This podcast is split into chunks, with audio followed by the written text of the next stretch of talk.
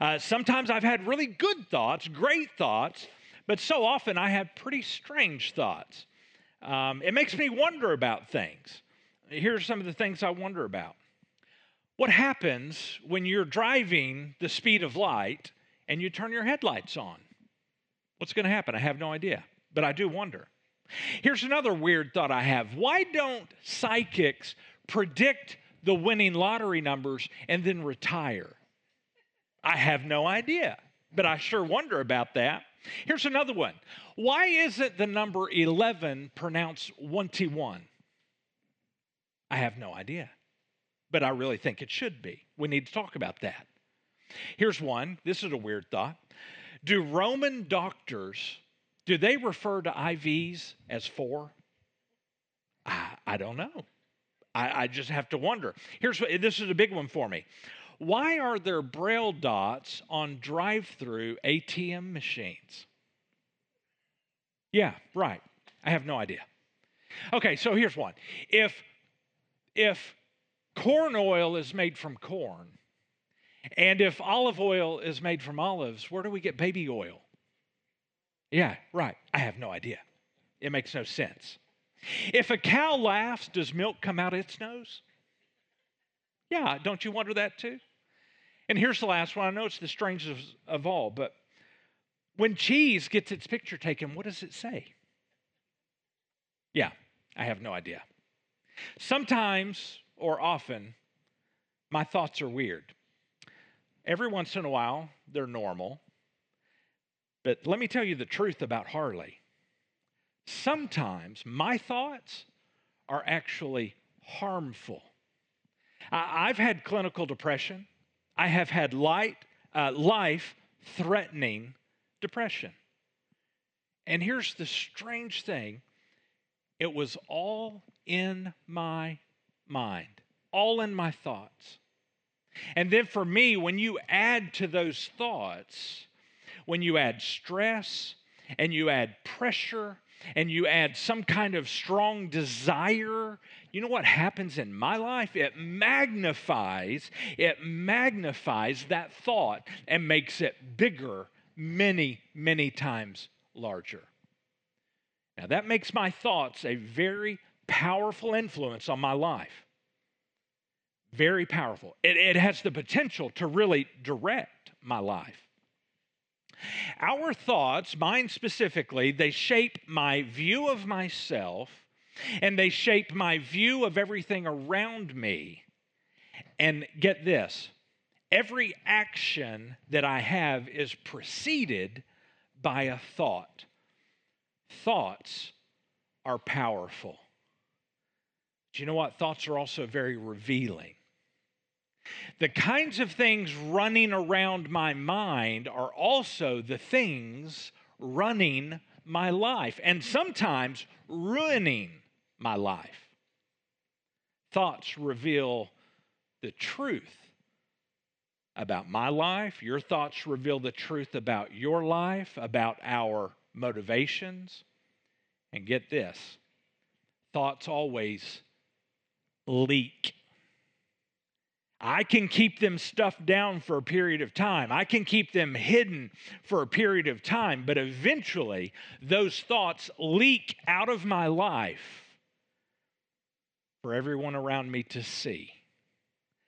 They leak through what I say, they leak through how I say it, they leak through what I do. So listen, thoughts always, always, eventually leak out of my life.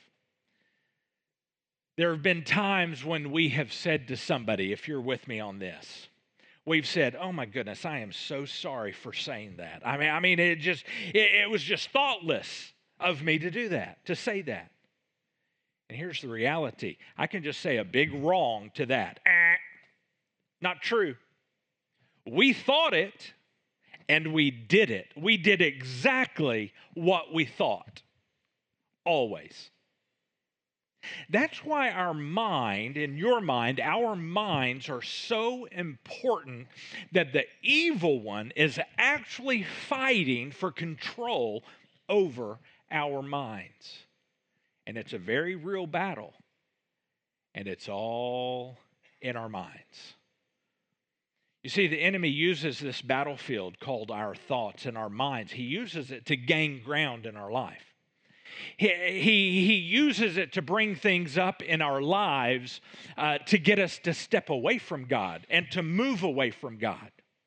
He reminds us of our past. He brings up our regrets and the things we're like, oh, that changed my life and I can't believe this about myself. He brings all that mess up.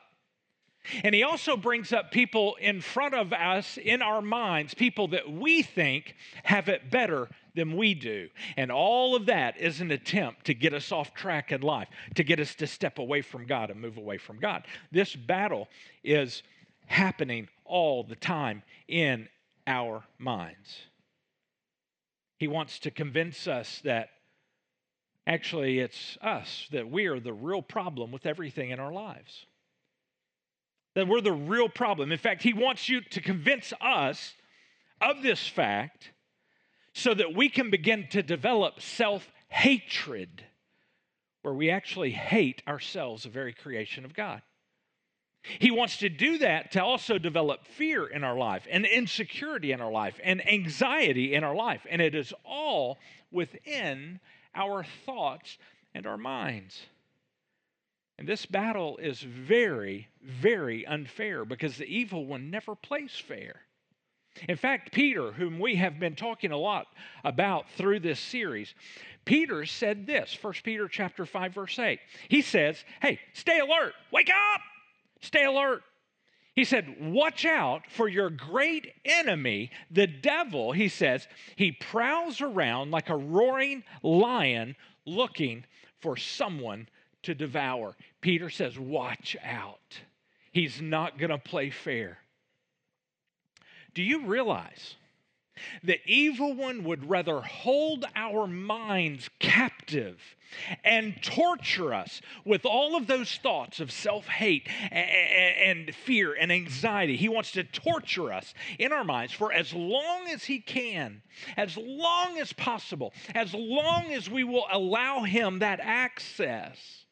And eventually, he will then just humiliate us in public, but he'd rather hold your mind and torture you.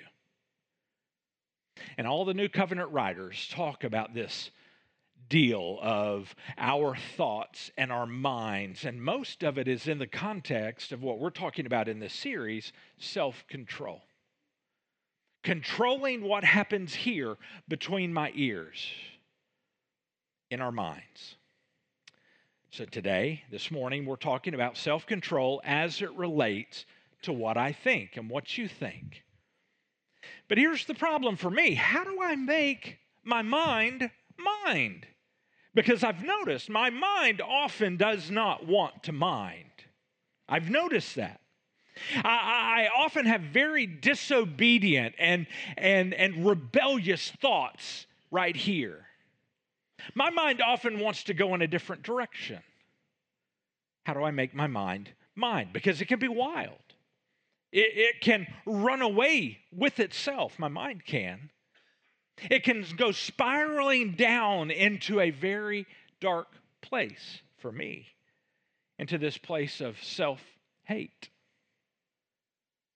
So the Apostle Paul, who we also have been talking a lot about through this series, going to the words that God inspired him to write. And we're going to do that again this morning. Paul says this, he was inspired to write it. It's a letter he sent to the Ephesians. And we have a copy of it here today. And we're going to be at chapter 4, verse 17.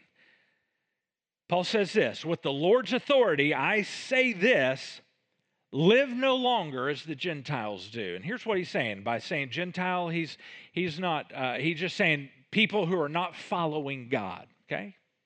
He says for they are hopelessly confused. He said don't live that way anymore. You used to but don't anymore. They're hopelessly confused. And he kind of describes it then verse 18 their minds, talking about the mind here, their thoughts, their minds are full of darkness. They wander far from the life that God gives. And here's why he says, because they have closed their what? Their minds. They have closed their minds, and that has hardened their hearts against Him, against God. So he, this is very important. Where our mind goes, this is what Paul is saying, inspired to write this by God, where our mind goes, our heart follows. He goes on in verse 19. They have no sense of shame. They, live for lustful pleasure. In other words, he's saying whatever comes into their mind, they just go and do it. They just do that. And then he says, and eagerly practice every kind of impurity. In other words, they just go and do it, and they're really excited about it. Verse 20. He said, But this isn't what you learned about Christ. Verse 21. Since you have heard about Jesus and have learned the truth that comes from him, so here's what he's saying get ready. He's saying something's different, something is changing, something is going on. So let's see. When you heard the truth about him, so verse 22 throw off your old sinful nature and your former way of life, he says, which is corrupted by lust and deception, all living right here in our minds. So, in other words, Paul is saying, hey, listen, take what God has given us, all right, so that's that fruit we talked about last week. Take what God has given us, that fruit. Self control is part of that, all right? Part of that fruit. Take what He's given us, in this case, the seeds of self control, and do something with that. Because we are all part of this process of moving toward a changed and changing life. So take what He has given us, self control, and do something with it. That is the part that we play. That is our part in this whole process of making, God making a new life. He said, Put off that old stuff. Listen, here we go with this new stuff. Verse 23 Instead, so instead of the old, let the Spirit renew your what? Thoughts and attitudes. Okay. That's the Spirit's part. Let Him renew our thoughts and attitudes. In other words, let the old junk thinking and, and mindset and thoughts, let the old junk out and hang on to this new stuff. Let the old out, hang on to the new. Here we go. Verse 24. Put on your new nature. And this is what we're talking about today. This is where it all leads. Put on your new nature, created to be like God, truly righteous and holy. We are called and commanded to begin to think like Jesus thinks. Now, this is a big deal. If you're not a Christ follower this morning, you have the opportunity to kind of peek behind the curtain and see, okay, what is what am I into? What is coming ahead here if I choose to follow Jesus? So please don't leave. Please don't check out you have the opportunity to see. Here is part of this whole process. This is what lies further down the road when you say, Yes, Jesus, I want to follow you. I want you to be my boss. Uh, let me restate that. It's not further down the road, it's next. He says, We are called to think the way Jesus thinks. We are called to have and develop the mind of Christ. But how? How do we develop the mind of Christ? Now, listen, the, the Bible is full of all kinds of strategies on how to do this, and they are all excellent and good.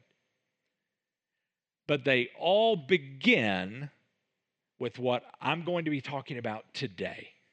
They begin right here at this starting place. Now, this is a little different how I'm going to handle this this morning. I'm going to tell you this starting place by kind of describing to you a story, uh, kind of a scene. A little scene out of the movie of life, okay? but we're starting way back. This little scene we're taking happens uh, around the time that Jesus was walking this earth in the very first century. And we're going to use that culture and that context to kind of get an idea of what was going on then and how it applies still today, this very day. So I want to tell you a story. Uh, uh, let's go all the way back to a very small fishing village on the Sea of Galilee, which, if they were on the Sea of Galilee, it was a fishing village. And when I say village, I mean we're talking about a town of a few hundred people made up of probably 10 families, just about 10 families ish, somewhere in there. And so they were extended families that lived in a community within a community. Just a few hundred people. The name of the town is, is Bethsaida. Bethsaida. Now, this was a very, very tiny town, a few hundred people. All right? But one of the cool things about Bethsaida, it was part of three little towns that were not all that far walking distance from each other.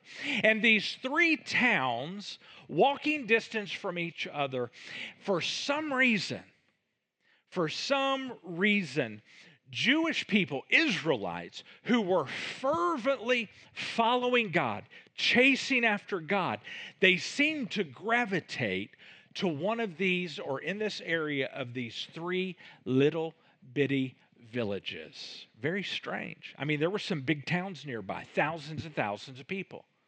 But those who were fervently chasing after God seemed, in many cases, to gravitate over the course of time to these three tiny villages. This one happened to be a fishing village. I want to give you some names. The name Peter, Andrew, James, John, Philip. They were all from this little town, Bethsaida. All of them. Small little village. It had a local synagogue, though, and that synagogue, that little small local synagogue, had a rabbi. Now, the central focus of every synagogue in the first century was the Torah. It's the first five books of the Old Covenant. You have a copy of those in English in your Bible. The first five books of the Old Covenant, written by Moses, inspired by God, and that's Genesis, Exodus, Leviticus, Numbers, Deuteronomy. That was all, that was the central focus of the synagogue. But added to that, then, the additional focus was also the Tanakh. And the Tanakh was the rest of the Old Covenant all the writings of the wisdom writers and the poets and the the um, the uh, the the prophecy people, they were all the prophets, they were all in there. And they, that's the rest, the Tanakh. And, and that village in the synagogue, their life centered around the Torah and the Tanakh, the entire Old Covenant.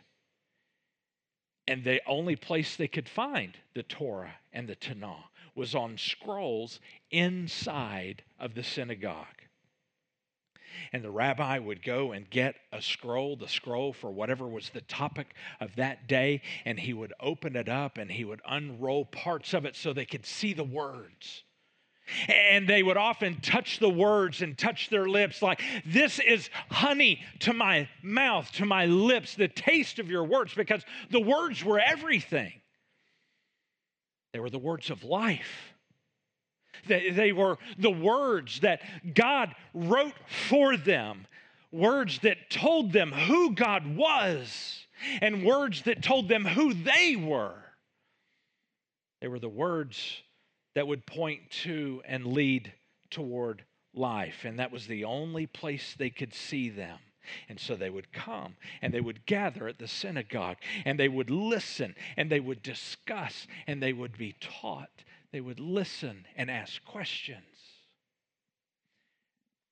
Now, in all of the communities in this village as well, or when the children were around the age of five, they would start school at the synagogue. It would be like their elementary school. It was called Bet Sefer. And that word means house of book. In other words, house of the book, the Torah. And there, that five year old would begin the process of learning how to read, and they would learn how to write, and, they would also begin memorizing much of the Torah. And so by the time they finished this elementary school, Bet Sefer, by the time they finished at the age of 12, they could read and they could write, but guess what? They also had much of the Torah memorized. Genesis memorized, Exodus memorized, Leviticus and Numbers and Deuteronomy memorized. That's pretty impressive. And after that, about the age of 12, the rabbi would send almost all of the students home to join the family business. And in this case, at Bethsaida, the family businesses were all fishing. And they would be sent home about the age of 12, and they were not good enough, according to the rabbi, to advance to that next level. So most of them went home. But a few just a handful of 12 year olds would advance to the next level. The next level of school was Bet Midrash, which means house of study. And there, from the age of 12 on, they would begin studying and understanding and applying, applying to their lives the Torah the first five books of the Old Covenant, and then also applying to their lives and studying the Tanakh the rest of the Old Covenant. And they would add to that the oral tra- traditions uh, that had been passed down generation to generation. And here, from the age of 12 on, they would also memorize much of the rest of the Old Covenant books. Now, some of these students, even fewer now, would go further to the next step of education. Now, this was the best of the best of the best, and only a very tiny few would advance to become a Talmud. Now, Talmud is the Hebrew word for disciple. Disciple. How do you become a disciple in the first century? How does that happen? How do you become a Talmud? Well, we think of it as well, yeah, you got to go to school and you got to learn everything that your teacher is teaching you. You got to learn it all. Everything they know, you need to learn it. That's what we think that that means. But that, it's so much more than that. I mean, that's just a very tiny part of that. There's so much more. If someone wants to be a Talmud, it's not just knowing what the rabbi knows, but it means this someone wants to be what the rabbi is. Now, a hopeful Talmud, a hopeful disciple, would identify a rabbi, whether it's in their village or another village, it was a rabbi that they wanted to be like, a rabbi that they wanted to think like, a rabbi they wanted to live like. And they would approach that rabbi and they would say to the rabbi uh, something like, May I follow you? And the rabbi was not too quick at this. He would watch them and he would study them and he would test them. And if the rabbi thought that they had what it took to develop the rabbi's yoke, which means in the first century, the rabbi's way of thinking and living, if the rabbi thought that they could take their yoke upon them and they could live like them and think like them and be like them, and then take that yoke, that way of thinking, to the rest of the world around them, then the rabbi would say, Come, follow me. And the goal of the Talmud, the goal of the disciple, was to become like his rabbi, to think like his rabbi thinks, to live like his rabbi lives. And you know, that's exactly what Jesus was describing when Jesus said this in Luke chapter 6, verse 40. He said, students, now the Greek word for that was the Greek word for disciples. So we can say, disciples are not greater than their teacher. And here is how he qualifies this to make this statement make sense. But the student, the disciple who is fully trained, will become like the teacher. These are the words of Jesus. The goal of the Talmud, of the student, the disciple, is to become like the teacher. And this would continue for the Talmud, this disciple, his process, until he became a full fledged rabbi or scribe somewhere around the age of 30. This is what would continue. But until that point, that Talmud would live with the rabbi, would travel everywhere the rabbi went 24 hours a day, seven days a week, every single day, watching, listening, learning, all for the reason for him to become like the rabbi. And it's more than just knowing scripture. It's more than just wanting to know what the rabbi knows. But you would add to that a passion that says, I, with everything in me, want to be like that rabbi. There was a saying in the first century, it was kind of a blessing. It said, May the dust of your rabbi cover you. May the dust of your rabbi cover you. In other words, as your rabbi is walking, may you follow him so closely. May you pursue him so passionately, so closely that the dust that kicks up from his sandals as he's walking is all over you. You are covered by the dust of your rabbi because you have followed him so closely. And the closer they followed the rabbi, the more they thought like him, the more they made choices like him. So for us today, in May of 2021, 2,000 years later, how do we do what we talked about in the beginning? How do we develop the mind of Christ. How do we do that? How is it possible for us to be a disciple, a Talmud of Jesus? How is it possible? Because if you haven't noticed, Jesus hasn't been walking among us like he walked among us in some time 2,000 years. But here's the first part of that answer the closer we follow Jesus, the more we think like Jesus, and the more we choose like Jesus. Now let's go back to our fishing village 2,000 years earlier.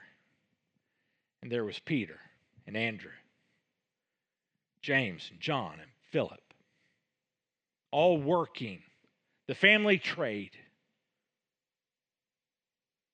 fishing village, tiny fishing village. But the key thing here is they were fishing,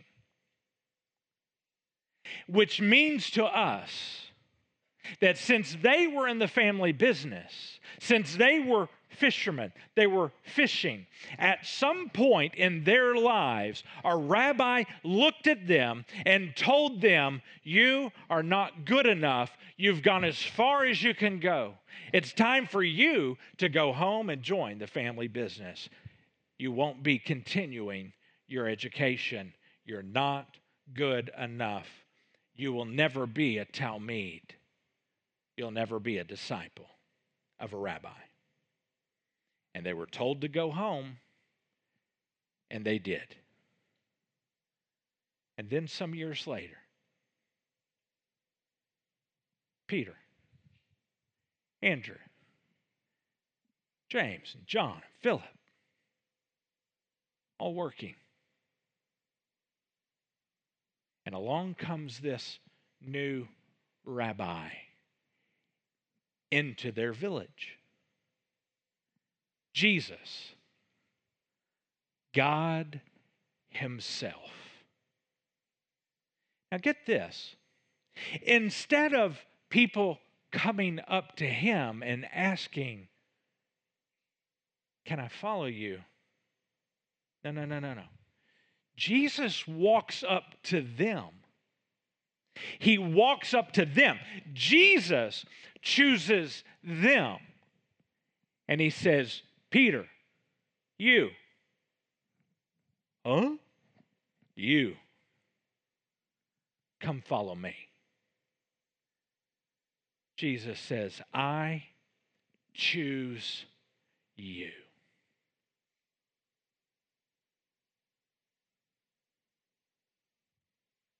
what happens?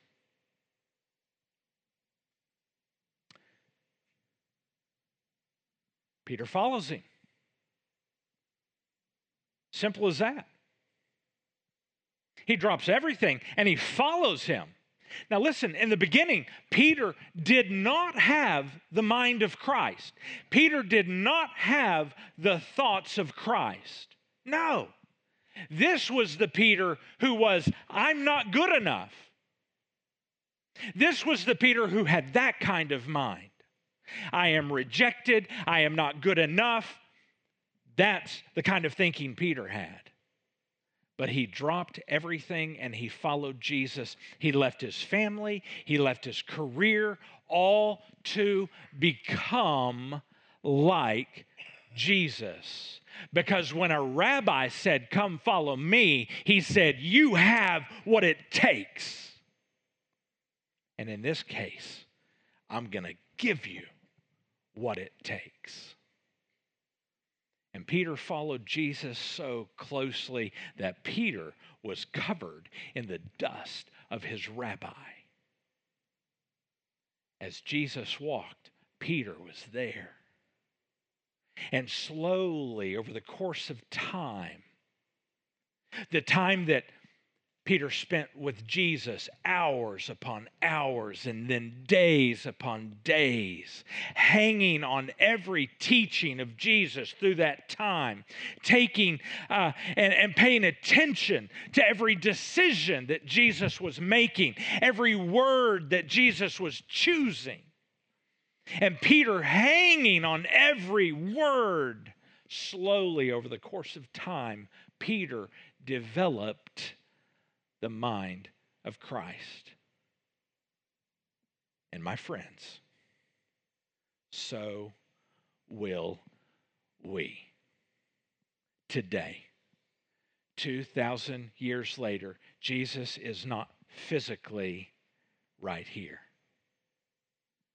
But my friends, He is here. He is here. And He is living and He is active, and He is here. We actually have the mind of Christ right here. The very thoughts of God right here. We have God's Word today the words that tell us who He is, and the words that tell us who we are, and the words that bring us life. And we also have God's very Spirit. If you're a follower of Jesus, you have His very Spirit within you to guide you through His words and into His way the writer of Hebrews. We're not sure who it is, but here's what the writer of Hebrews had to say Hebrews chapter 4, verse 12. For the word of God is alive.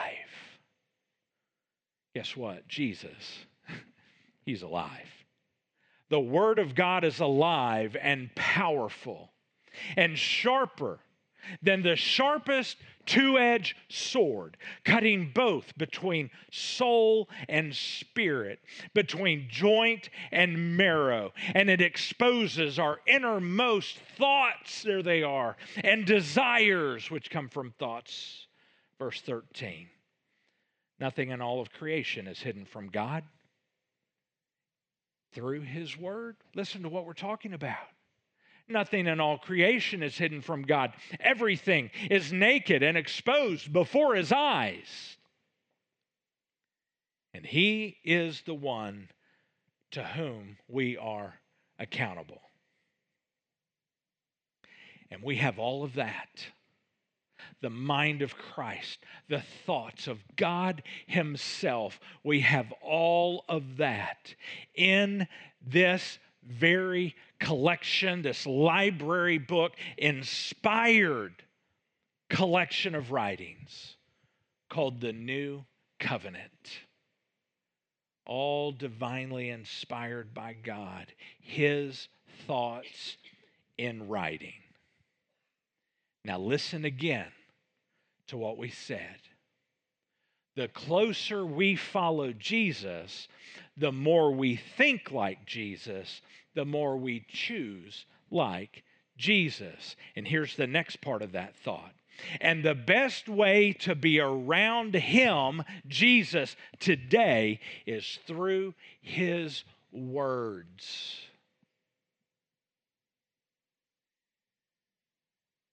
And I believe that Jesus is saying through His words right now to you, and to you, and to you.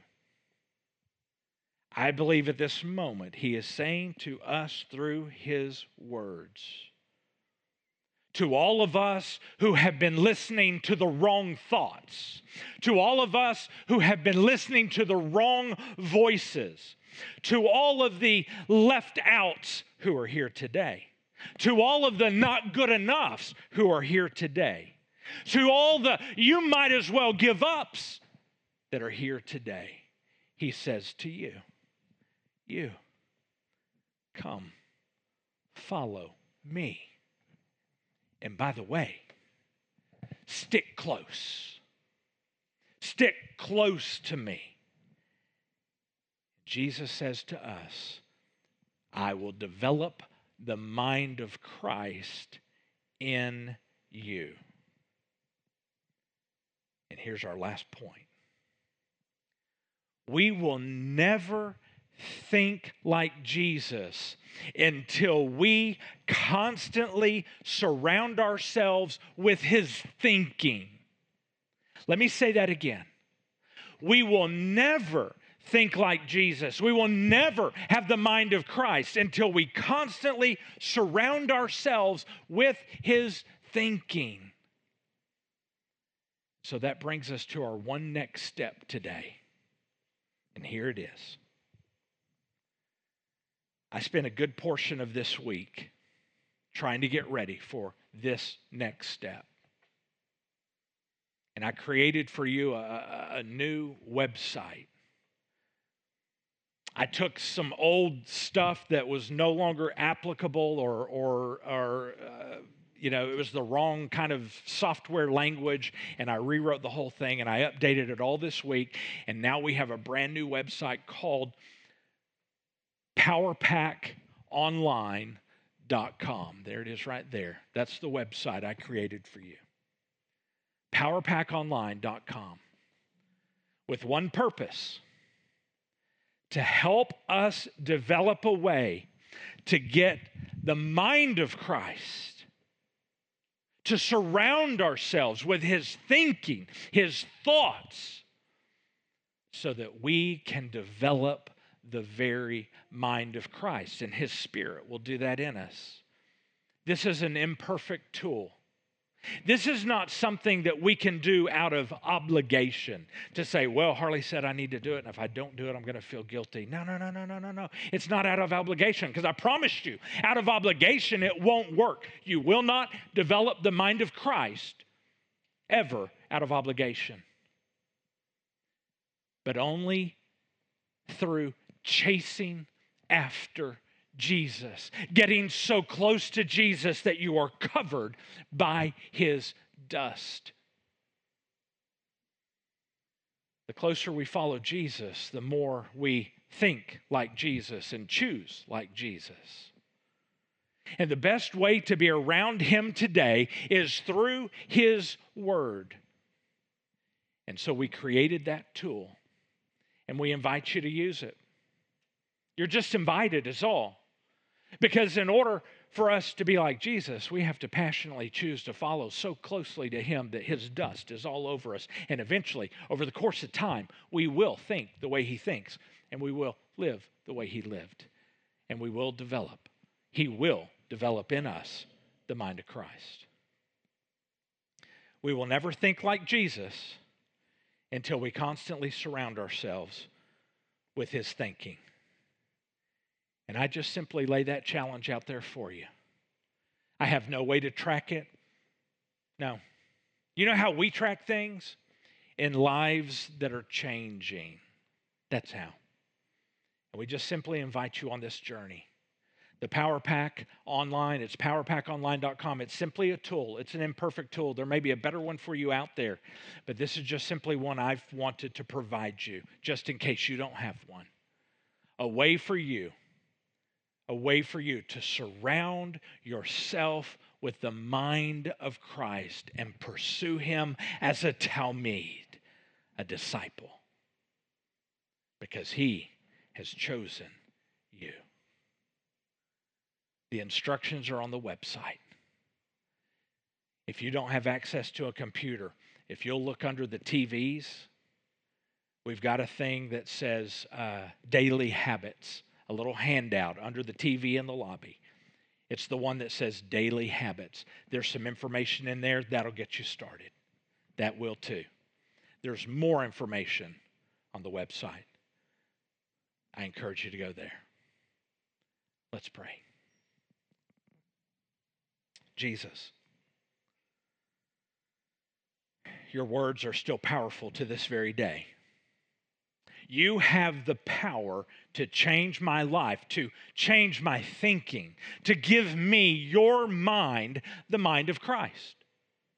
If I will just simply devour your words, if I will follow you closely and pursue you through your words, Jesus, forgive us for just living and leaving you out there and leaving you out of our lives. Forgive us. Forgive us for calling ourselves Christ followers when we really were never chasing after you. May we prove by the way that we live that you really are our Lord. May we sit at your feet, Jesus, our rabbi, our Savior. May we be covered by the dust of you, our rabbi, our Redeemer. So be it. In the name of Jesus, we pray these things. Amen.